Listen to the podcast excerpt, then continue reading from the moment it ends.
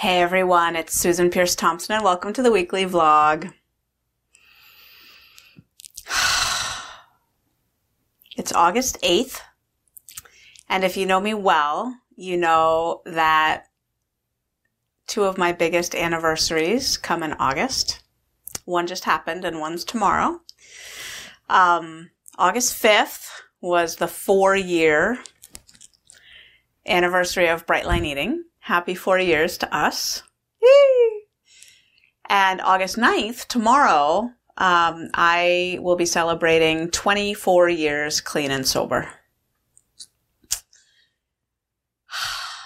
And I just got back. I'm in re-entry. Probably the most profound re-entry I've ever been in. I just got back from spending 10 days in an intentional community in Oregon, a conscious community of 135 people who have come together as an experiment in new human relating so that people can relate to each other, and the individual can relate to the community, and the community can relate to the earth in a different way, a profoundly different way. And I feel altered from having spent those 10 days there. I feel so altered that I don't even know what to say about how altered I feel. I feel like every breath that I take has a different feeling to it. I feel like every step that I take, I'm considering. I feel like I've been taken off autopilot and put on manual mode. So like, for example, if you only drive a stick shift or only drive an automatic and you suddenly got put into a stick shift, suddenly driving would be intentional in a whole new way. I feel like that kind of, except sort of with the opposite flavor. Like that would have sort of a panicked, like intense mode, and this is more of a easy, flowy kind of feeling. I feel very calm. I feel very zen. And I feel very in tune with my intuition and my gut and very aware of the miracle of every moment and the way even my day is kind of dancing with grace and unfolding for my benefit just right. And what we did there that has put me into this altered state is we stayed present to each other. We made eye contact. And each hug was deep and full-bodied and lasted for several breaths that we intuitively synced up with each other. And there was always someone to check in. How are you? And then we got together in this dome, this big dome that people created in the Emerald Forest of the wilderness of Oregon, where 135 people could sit in a circle together.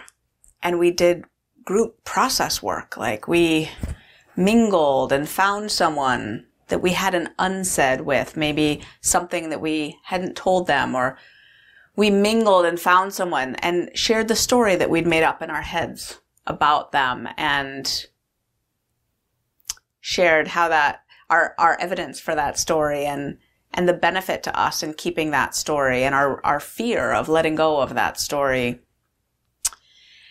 And we processed childhood dreams. I had a very profound experience acting out this childhood nightmare that I had experienced over and over and over and over again as a kid. This nightmare was relentless. I was not a kid with a lot of nightmares, but this nightmare I had all the time. And in this nightmare, a white stallion was going through the neighborhood and we were all terrified because what the stallion would do is trample down the front door and then kill everyone inside.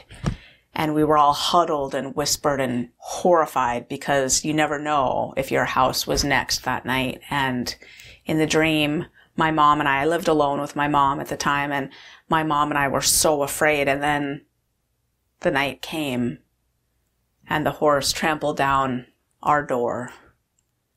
And my mom and I were huddled in the stairwell together. And at the crucial moment where the horse was reared up, I ducked behind my mom and she got killed.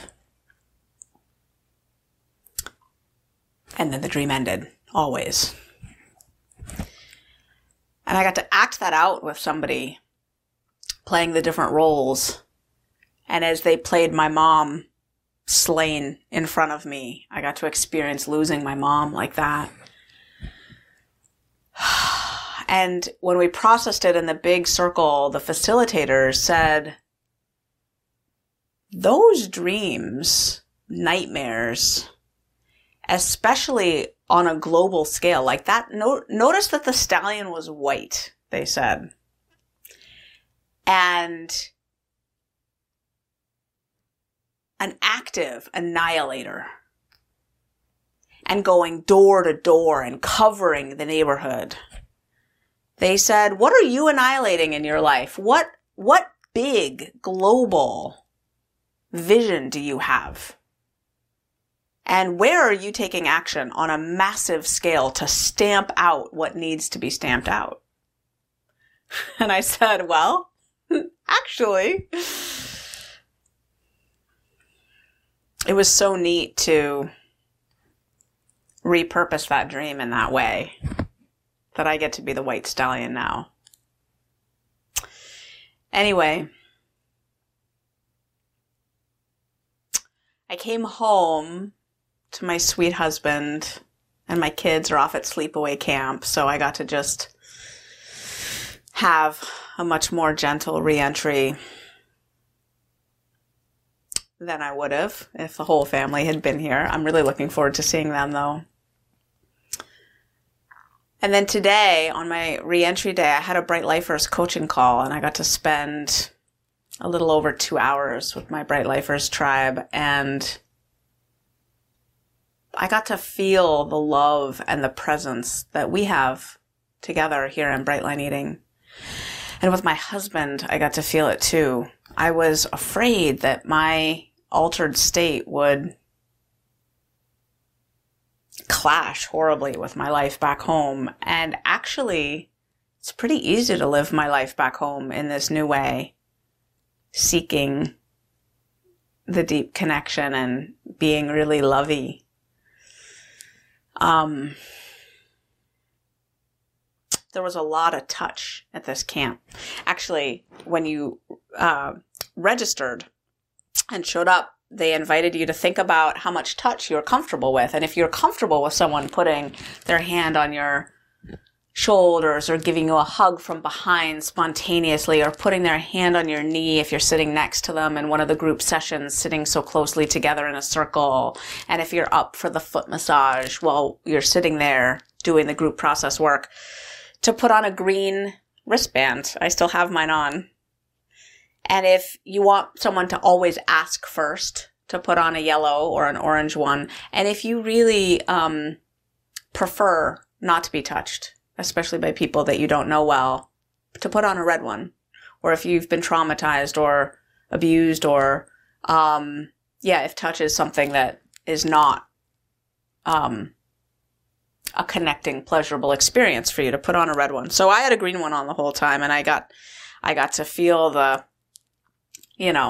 calf and foot massages while we were sitting in the